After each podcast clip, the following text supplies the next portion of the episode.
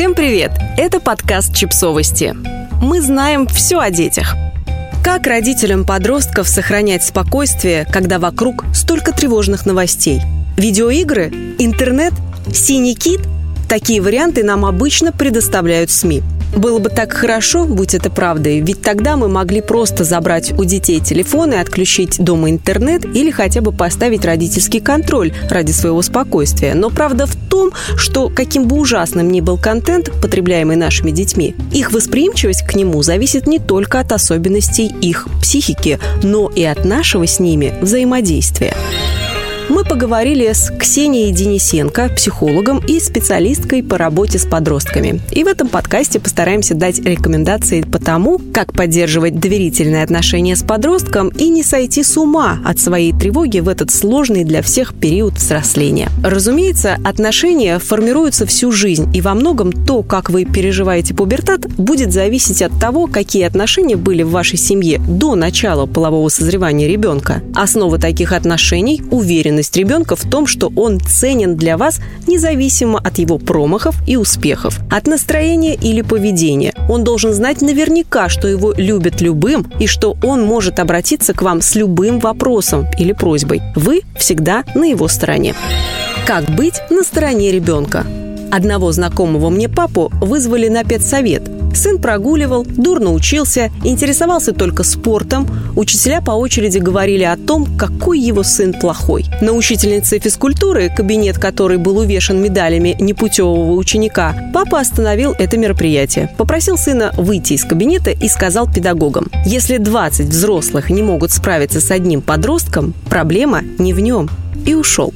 Дома они обсудили, как можно избежать подобных встреч, и отец поделился с ним своим отношением к его поведению в школе. Однако там, когда против него было 20 учителей, он был на стороне своего ребенка.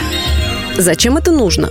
Такие поступки не только укрепляют привязанность между детьми и родителями, но и самооценку ребенка, ощущение безопасности, любви и принятия. В семье это то, что будет служить ребенку опорой и, скорее всего, убережет его от ужасных поступков. Для того, чтобы ребенок чувствовал себя в безопасности, говорите с ним, делитесь своими переживаниями, обсуждайте сложные темы, обозначьте его возможность прийти домой в любом состоянии, с любыми проблемами. Не обесценивайте и не запрещайте его эмоции и переживания. Научите их проживать. К дракам, шутингу и даже к самоубийствам чаще всего приводит невыраженный гнев. Ребенок с детства впитывает, что злиться – это плохо, но правда в том, что злиться естественно. Вопрос только в том, как выражать эту агрессию. Наша задача, как взрослых, научить ребенка замечать злость, идентифицировать ее и находить экологичный способ ее выражения соответствующей ситуации. Иногда будет достаточно сказать «я сейчас злюсь». В другой ситуации можно побить подушку или боксерскую грушу, или даже обматерить обидчика. Важно объяснить ребенку, как он может помочь себе проживать злость Какие способы, когда и где уместны? Сейчас часто можно услышать мнение, что дети не отличают виртуальный мир от настоящего, и поэтому идут расстреливать сверстников и преподавателей. Но если это так, то мы имеем дело с психопатологией. Подросток со здоровой психикой не может перепутать игру и реальность.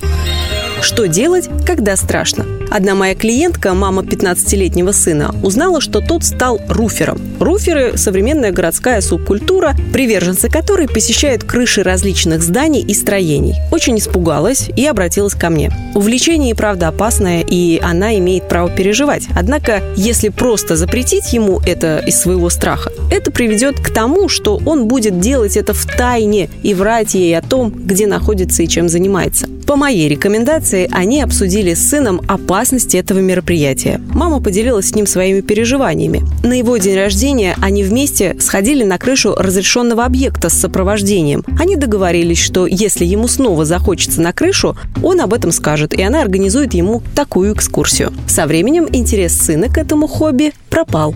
Так случается не со всеми. Этой маме повезло. Некоторые подростки так легко не откажутся от своих увлечений, какими бы опасными они ни были. Если вам кажется, что ваш подросток вовлечен в какие-то неприятности, попробуйте поговорить с ним, без обвинений и манипуляций. Поделитесь своими переживаниями.